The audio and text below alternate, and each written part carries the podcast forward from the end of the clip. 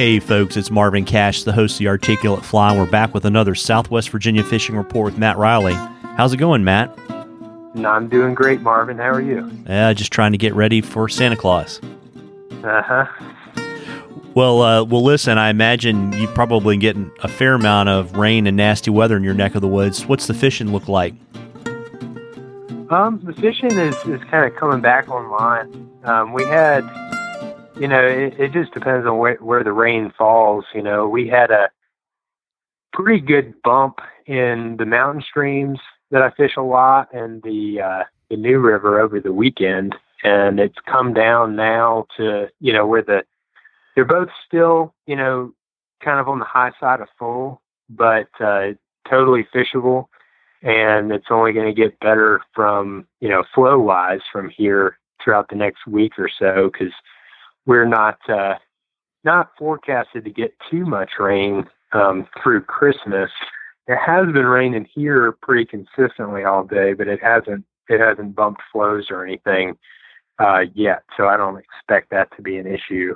Um, we are supposed to tonight's supposed to get down into the 20s, and it's supposed to you know, the lows are going to be in the 20s and, and low, low 30s for the next week or so. So it's going to be cold, but, you know, I, I have a feeling the fishing is going to be just as good as it was before the weekend.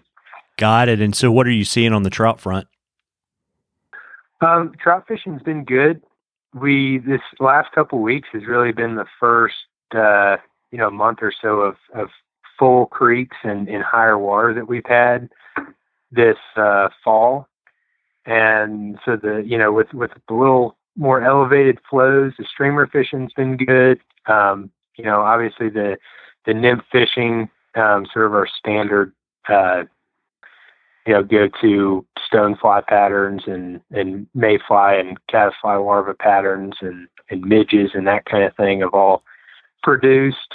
And you know, the trout fishing, a lot of people don't uh, I don't know if people just don't think about it or, you know, don't want to brave the cold or what, but if you can stand to be outside and, and standing in a creek, um, you know, now through, you know, the sort of the spring season, the spring trout season, April, May, that, that's to me some of the best fishing of the whole year. You know, I really like winter trout fishing because rarely do you ever see anybody out there and, and because of that, you know, the fish get kind of dumb. You know, they're not seeing flies every day, all day, and and so you kind of have them to yourself for for a few months. Um, and personally, I, I like the period too because it seems to be the best for uh, consistently catching bigger fish, particularly if you have higher flows, which we have right now. Got it. And I assume you're doing that on the with the streamer bite. With yeah, with higher flows, targeting bigger fish for sure. Yeah. Any patterns you like more than any others? Um, not particularly. Um, you know, just sort of the main food groups that I think about are are you know obviously bait fish. You know, most of your streamer patterns imitate bait fish. Um, if you're fishing small streams, you don't necessarily have to fish a small fly, but um, you, you want to think about sort of your uh, you want to think realistically about what your big fish are going to be. You know, most the, the stream that I fish a lot, you do have fish in that like high 20, 30 inch range, but your average big fish is going to be like 16 to 20. And so, you know, you, you want to kind of, and those fish are going to be relatively few and far between. So you want to, I, I generally fish a little smaller streamers, you know, in the two to four inch range or so, um, imitating sort of natural, uh, you know, the fish that you've got in the creek, you know, black nosed dace and shiners and that kind of thing. Um, you've got sculpins too, which are technically a bait fish, but they behave a little differently because they don't have swim bladders. So, you know, most of the patterns I fish are pretty heavily weighted and spend a lot of time on the bottom.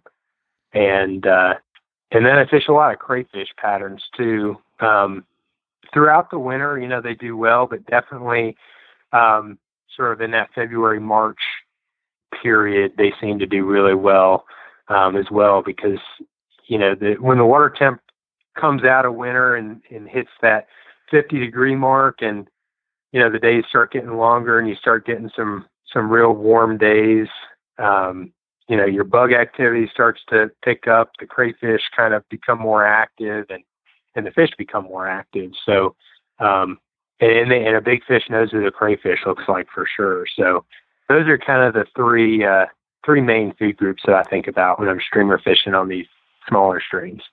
Got it. And from uh, anyone who follows you on social media, looks like you've been putting the wood to the muskie recently. yeah, yeah, I've been doing our best. I mean, uh, you never you never really slay the muskie, but um, we've we've had some pretty good days recently, and it's been pretty consistent when flows and, and clarity have been in our favor. Um, and that you know that's only going to get better from here, you know, through the beginning of March. Um, so if that's something you want to get out and try your hand at, um, don't hesitate to give me a call because I, I love doing it and and it's uh, it's definitely a unique experience.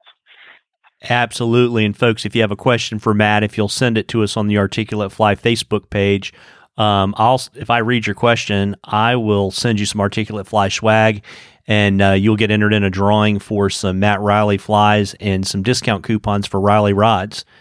Um, wouldn't be a fishing report without you, Matt. With you, Matt, if uh, if we didn't talk about your upcoming article in the Rural Virginian, what have you got going? Yeah, so uh, I guess this is going to run on Thursday, but uh, this week um, would have come out Wednesday. Um, I just wrote a, a, quick little story, sort of a memorable encounter I had um, squirrel hunting. I mean, I won't give anything away, but it's kind of a cool memory that I have.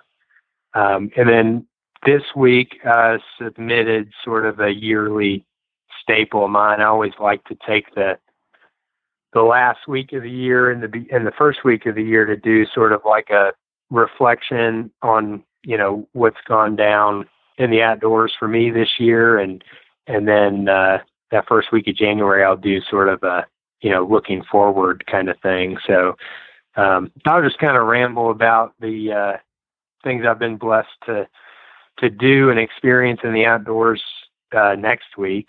And uh, I hope people enjoy reading that. Uh, it definitely means something to me, but uh, yeah. Well, that's awesome. And uh, if you'll shoot me the links, I'll put them in the show notes so people can check those articles out. And uh, before I let you let you go, why don't you let folks know where they can find you so they can book you and chase a muskie with you? Sure. The website is mattreillyflyfishing.com. Um, and you can, the, all my info is on there, so you can give me a phone call or send me a quick email or text or whatever's easiest for you. Great. Well, listen, happy holidays, everybody. Happy holidays, Matt. You too, Marvin.